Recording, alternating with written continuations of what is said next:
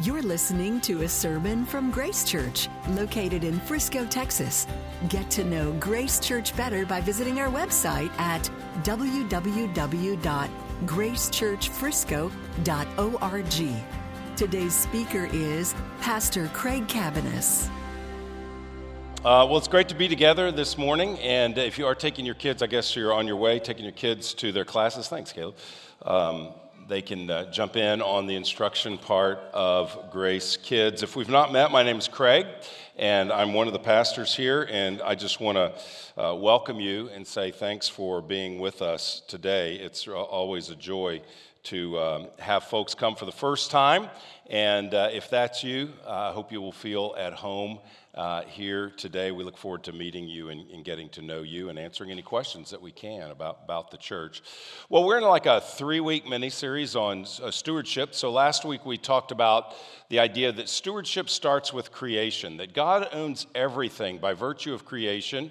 And as believers, we recognize He owns us sort of doubly by creation, but also by redemption. And uh, so we're calling this series uh, Entrusted. Um, and uh, today I want to talk about uh, this is today's title. I want to talk about entrusted or entitled.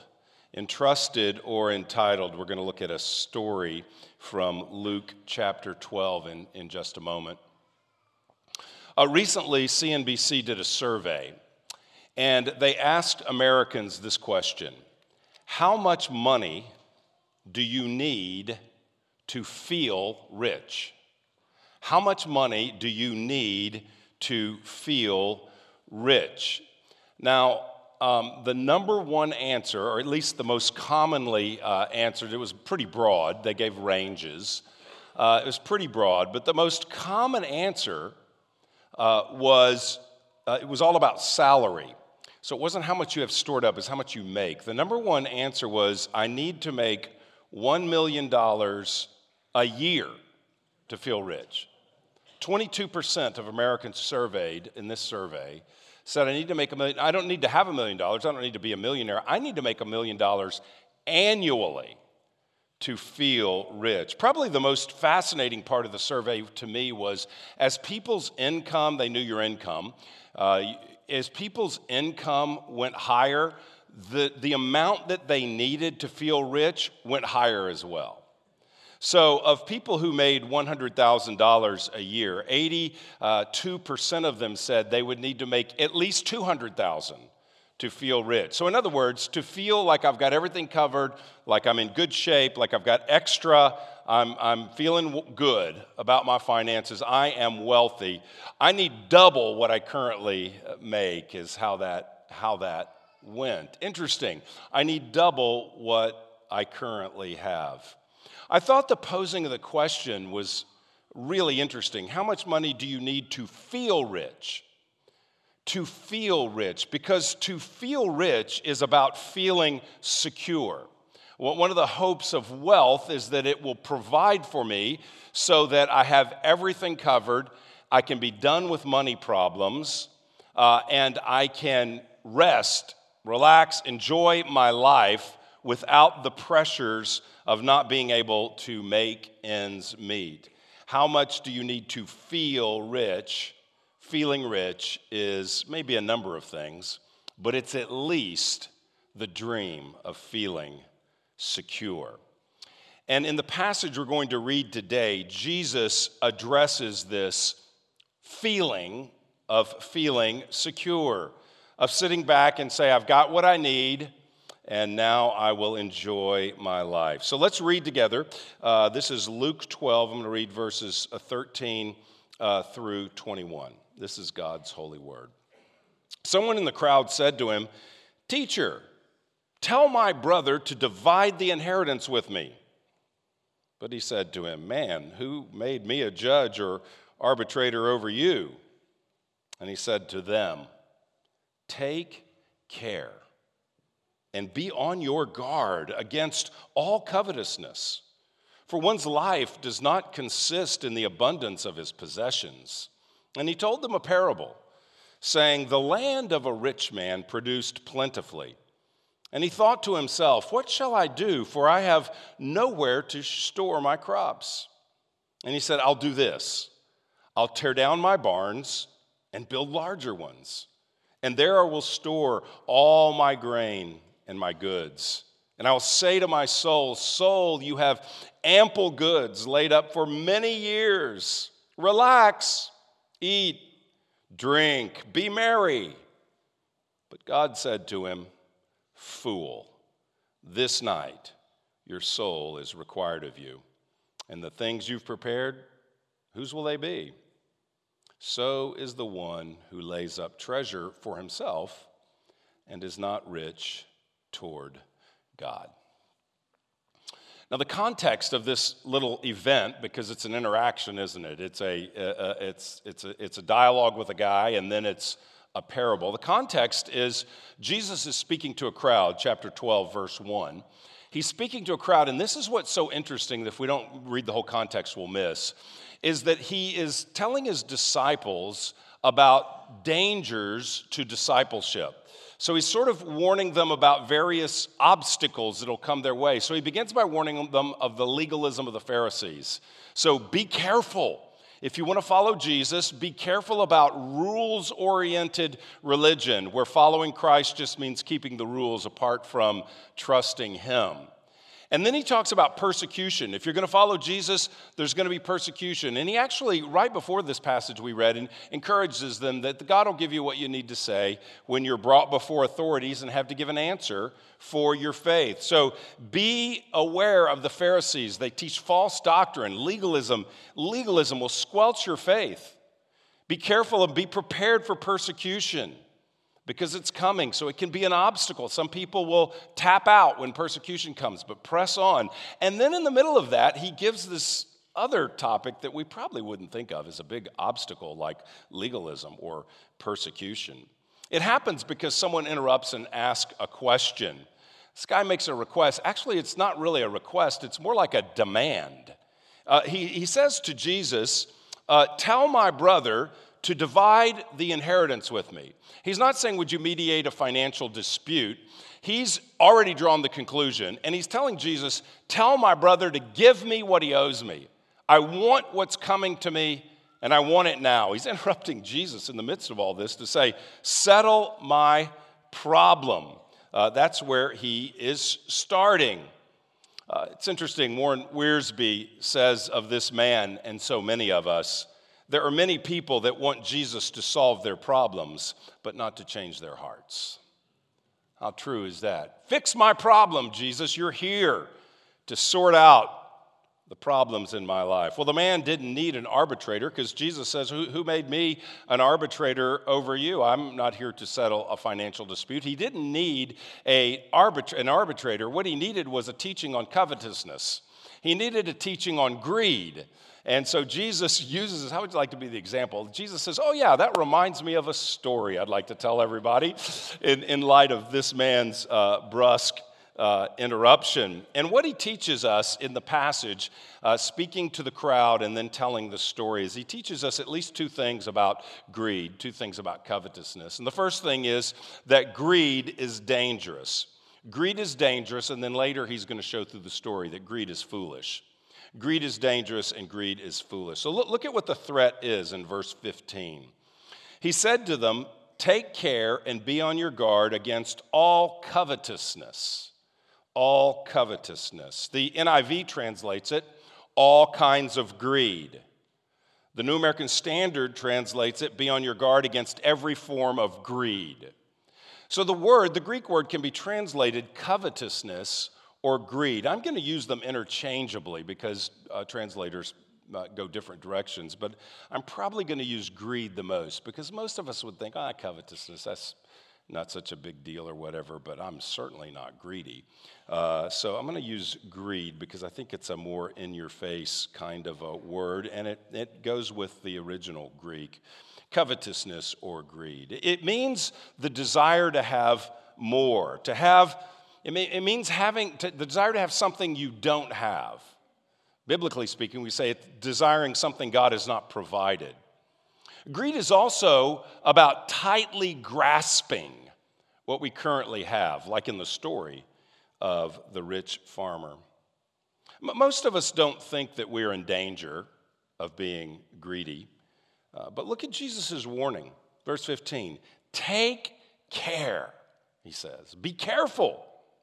Watch out for all kinds of covetousness and greed. And He not only says take care, but, but then he says be on your guard. It's not enough to be careful, you got to be armed and ready, for it's coming for you. He's alerting the disciples, he's sounding an alarm. He's saying, Wake up and pay attention, because I'm preparing you for this looming threat against your soul to hinder your discipleship. Be vigilant against this enemy. And if he delivers this urgent warning to a crowd of first century peasant farmers, is it possible that it's a relevant text for us in Frisco, Texas in 2022? If we're honest, we have to admit we don't live with this level of concern. I mean, even if I said today, what are the greatest spiritual threats to you? I mean, many would acknowledge something like lust, but I think few of us would acknowledge greed. We don't share Jesus' concern because when we think about the greedy person, we either think of someone who's like a billionaire, or if it's who do you know that's greedy, we, we think of the guy that lives in the bigger house in the nicer neighborhood than I live in. We think of the lady that drives the nicer, newer car than I drive, right? We think about the family that's taking expensive vacations that we don't take. We, we think about that couple whose Instagram feed is filled with uh, expensive date nights at posh restaurants. We think that's the greedy person, but, but not me. Yet Jesus gives a universal warning.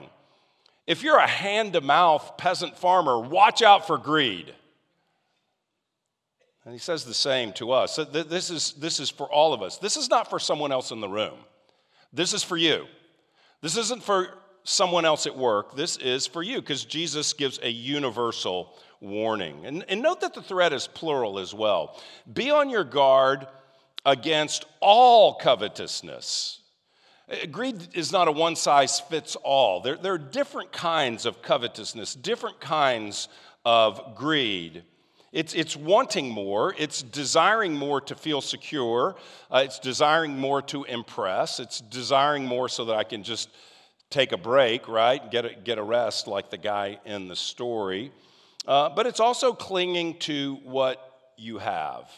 We are all tempted to base our security on what we can see and feel and what the number is in the account. We all are tend to base our security on that. And so, greed, in one way, is a subtle possessiveness. It's hanging on to what we have. And, and, and we're all tempted by this. I mean, think about it. Are you generous with your things or are you clingy? Do you freely lend your things, freely give your stuff? Is your, is your attitude, it's all available? It's all available. Or are you, you stingy when it comes to meeting the needs of others? Are you hoarding funds for the future or, or desiring to hoard funds uh, without living generously towards God and towards others? I, I read a story about a, um, a pastor that was counseling a couple, and uh, no surprise, their conflict was over money. They were fighting about money, and the wife is, has just been accusing her husband. He is such a miser. This guy, he won't spend a nickel. He's so tight. He just saves everything, socks everything away, and it's just causing conflict. Well, the husband tells the pastor, My wife, all she does is spend. Some of you are going, Hey, we've had this conversation. All she does is buy clothes, buy accessories, you know, she's always spending it on something. I mean, just always, she's got like an idol. Doesn't that sound like the idol of appearance or something like that? Just always buying stuff to make herself look good. So he's really roasting his wife in this, this meeting. And the pastor says to the man, Do you see that by not spending or giving away anything, by socking away every penny, you're just as selfish?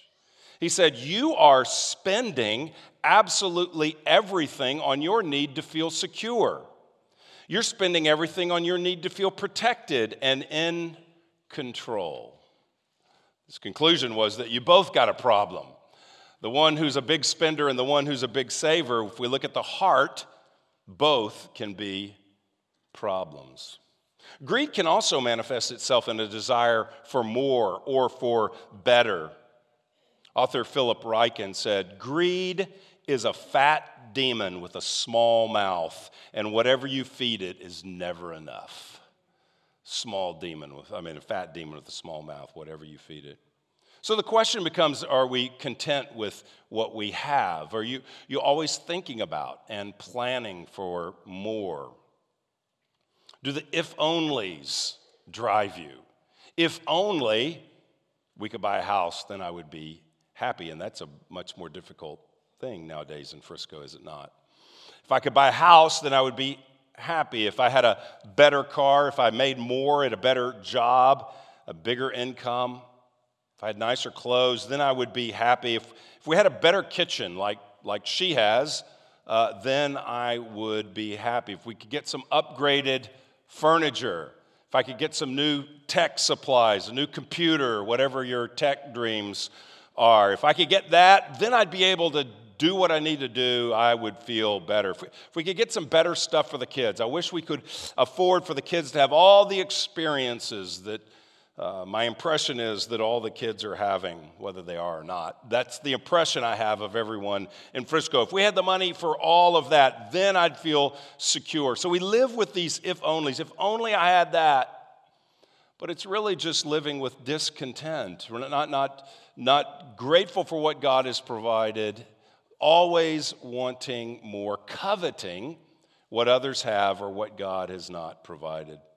read a story about two authors Kurt Vonnegut and, and Joseph Heller, well, this is a number of years ago, they were at a party together. They were uh, at a party of a billionaire. They were in this home, uh, this spread of a billionaire's home that they had been invited to. And Heller uh, is the author of uh, Catch 22, the novel Catch 22. And um, this guy who owned the house is a hedge fund manager, and at one point they are talking about his extreme wealth, and Vonnegut makes the point to Joseph Heller. He says to him, Do you know that this hedge fund manager made in one day what you've made from Catch 22, which is wildly successful, which you've made from Catch 22 in all of its sales over all time? Everything you've sold from that great novel, he made that in a day. And Heller said, Yes, but I have something he will never have enough enough. See, battling greed and battling contentment is where the guy in the story fails. It's living with a real sense of enough. Not that there aren't emergencies, medical emergencies. I, I understand that there are emergencies we all have. Um, we don't have the money for something, I get that. But it's ultimately living with a heart and an attitude that says, enough. Because greed uh, springs from this false philosophy of life. Greed and covetousness is built on the idea, the lie, that my life consists in the abundance of what I possess. The lie is that possessions and uh, costly experiences and adventures and hoarding as much money as I can that that will give me life that will give me security that will make me relieved that will answer all of my fears as I look to the future that will bring comfort. And Jesus exposes that lie by saying in verse 15 one's life does not consist in the abundance of his possessions Jesus says, This is not what life is. It's not what life is all about. It's not what your life is all about. Commentator John Nolland, in a commentary on uh, the Gospel of Luke, wrote this. He said, Greed can create a distortion about what life is because the definition of life is not found in objects, but relationships especially to God and His will. To define life in terms of things is the ultimate reversal of the creature serving the creation and ignoring the creator. This is what we were talking about last week. That to say my life consists of the things that I have is to turn everything upside down. And to say that rather than worship the Creator, rather than find my security my life, my joy in Him, I'm going to find it in things that He has created or the dream of things that He has not currently provided. But Jesus makes the point that life is ultimately throughout. He makes the point that life is found in Him. It's in walking in Him, it's in living the truth of His Word. And He's showing the danger of looking for life and security in possessions.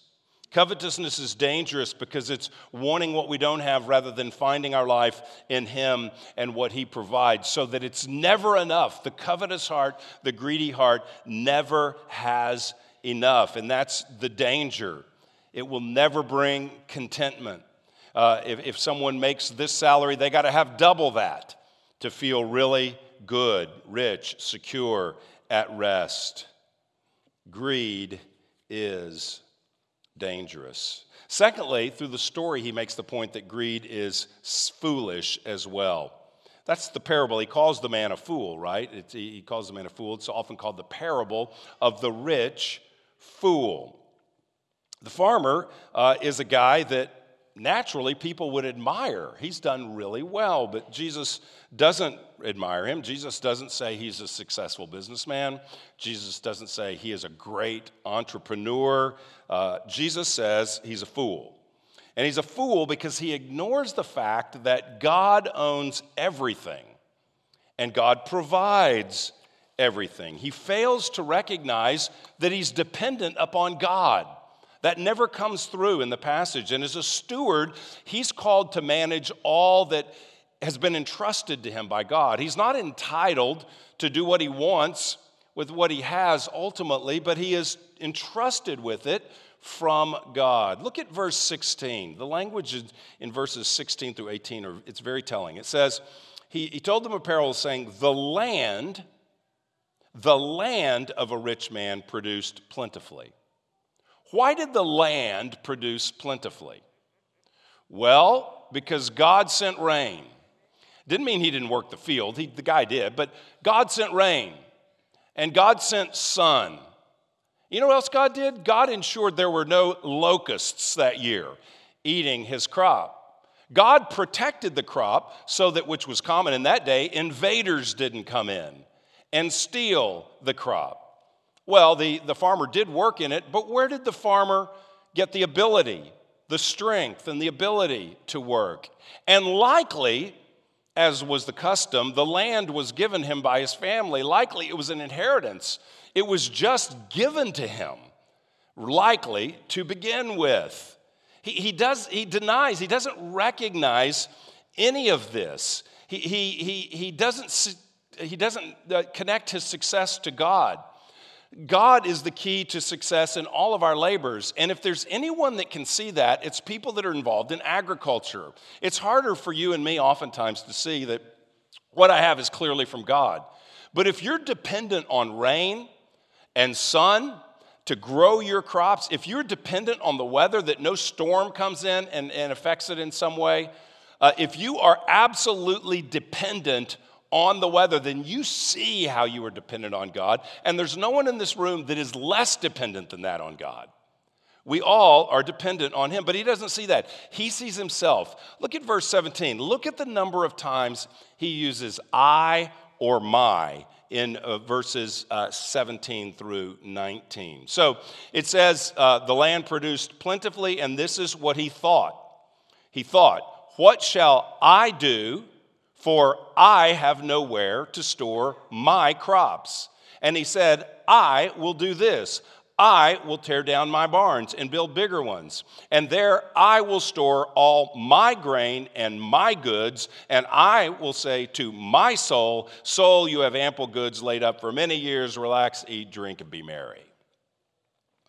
The, the, the repeated, it's almost clunky speech The repeated nature of I, me, and mine is the story, is to make a point that he is completely blind to God's ownership. He believes he has prospered himself, secured his own future. He has the American dream. I mean, really, the American dream is verse 19. Uh, I have ample goods laid up for many years. Relax, eat, drink, and be merry.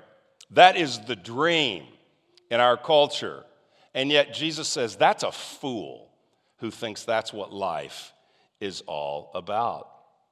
I mean, if we were this guy's financial planner, we'd say, Well done, awesome, congratulations. But what this guy does is he misses the fact that not only everything belongs to God, but his very life belongs to God.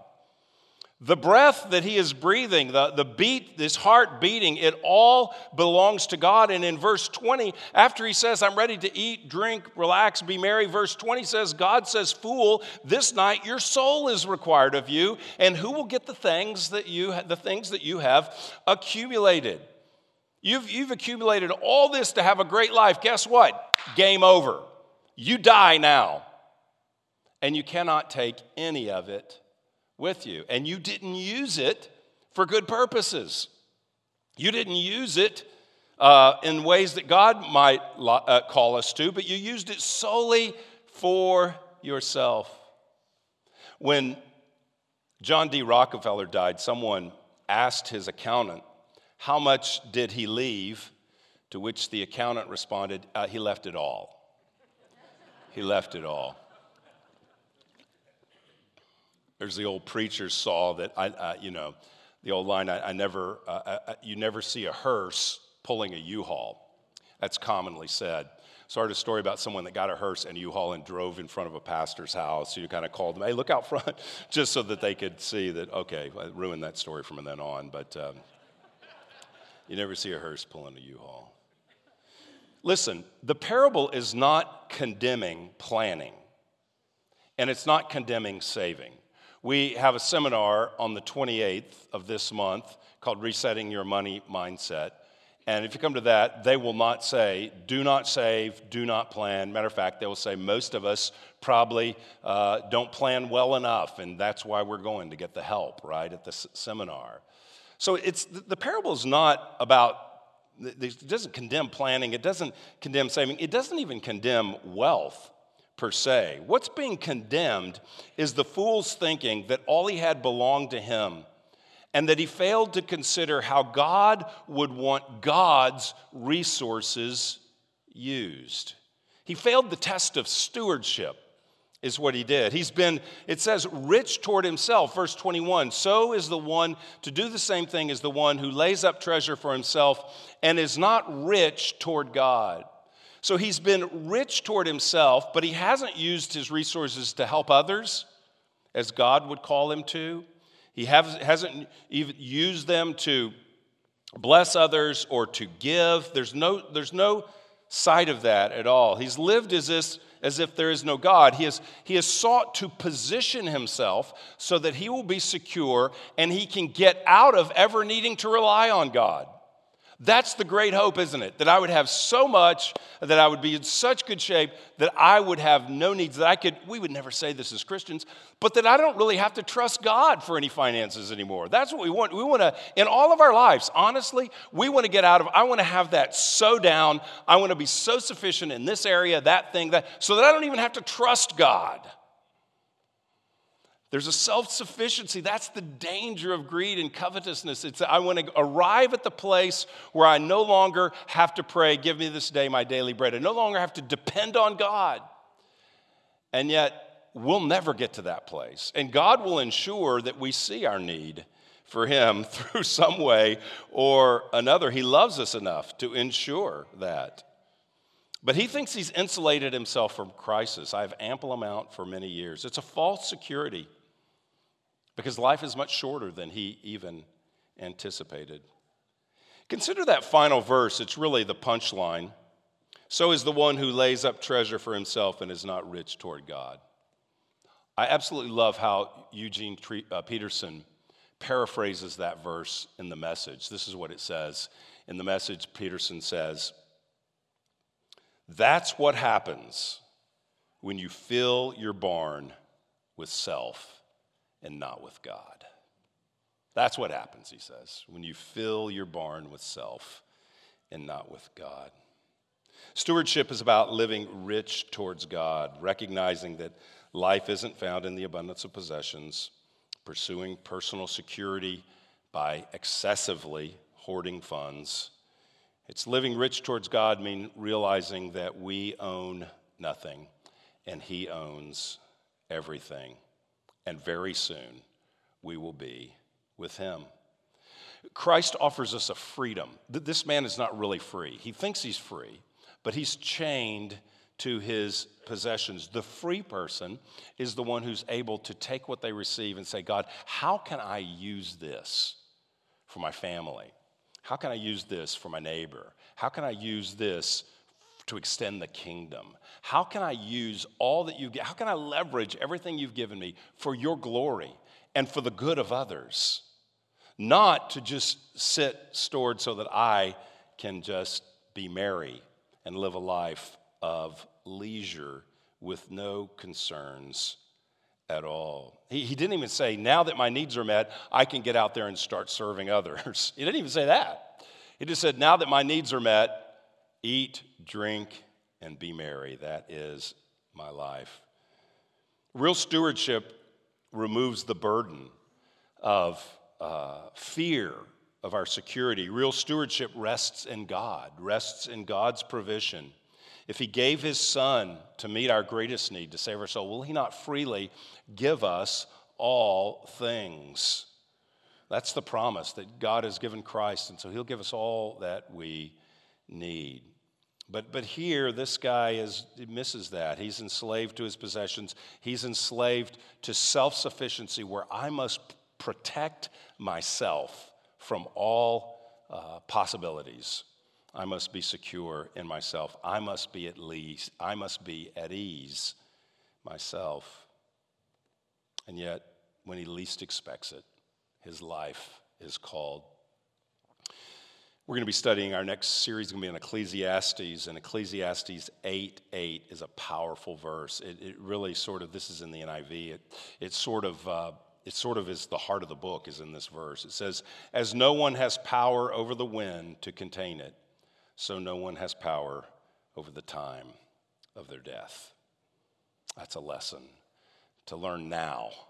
You can't learn that lesson too early.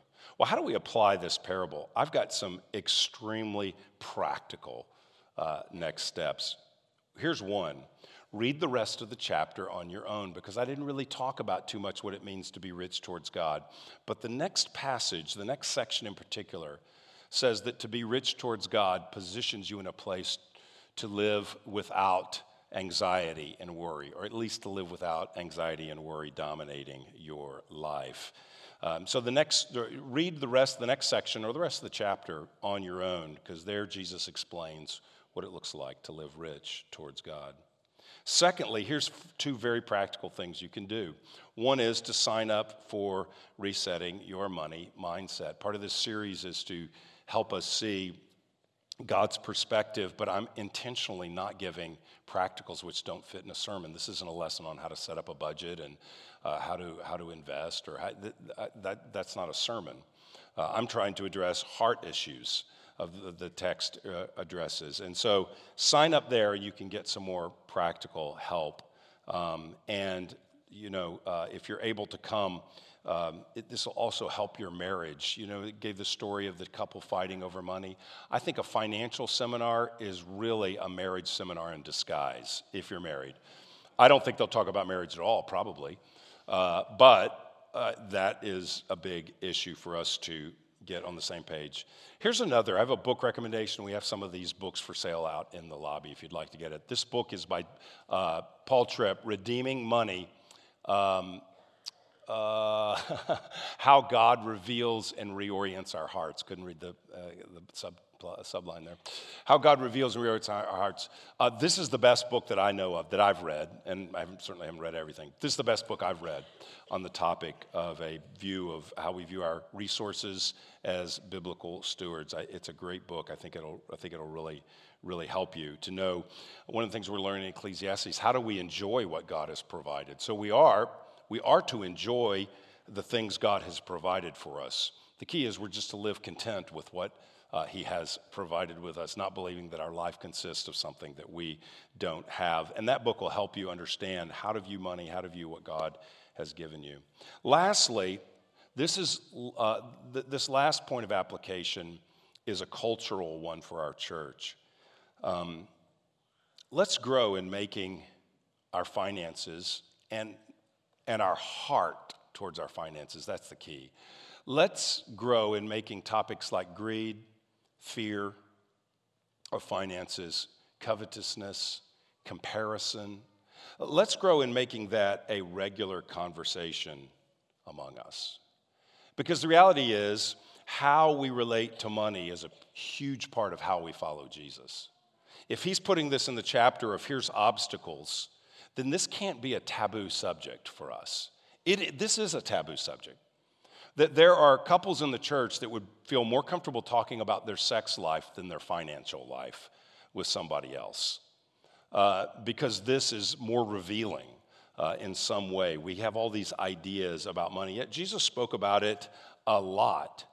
And whether you are single or married, there is help for us in relationship and in community and I'm not just talking about skills. You can get someone to help you with the skills of money management, but it's more than that. Even if you are a great money manager, it does not free you from all kinds of covetous. Take care and be on guard. That's a lifelong struggle, wrestling that we all face. You don't get over that. Um, now, we can grow and mature, and it can become much less of an, a, a topic but, uh, but it's always a topic for us. So let's make that something that we can talk about. A few months ago, I can't remember exactly, it was late fall, I think. I was in a meeting with somebody else, part of a accountability group. And in that, in that meeting, I just was sharing that the burden of my heart was I was wrestling with an unusual sort of burden, uh, fear, even. Was, it, was, it, was, moving towards fear, really, is what it was, about financial provision in the future th- that I was worried about the future. I wasn't worried about today, but I was worried about the future and how much that was coming into my mind and dominating my thoughts. Um, that, that idea, that temptation. Just telling another person that uh, took a lot of the air out of that lie and temptation. The temptation that God's not faithful, that God won't be faithful in the future uh, that fear. So let's, let's uh, give the same discipleship emphasis to finances and to our heart. Let's give the same discipleship emphasis Jesus does when he says, Take care. Your life does not consist in the abundance of your possessions. As the passage goes on in the chapter to say, God provides for the birds of the air and the flowers of the field. He will care for you. We're to seek his kingdom trust Him with all the rest. Thank you for listening to this sermon from Grace Church. To receive future messages, subscribe to the podcast on iTunes or listen online by visiting our website at gracechurchfrisco.org.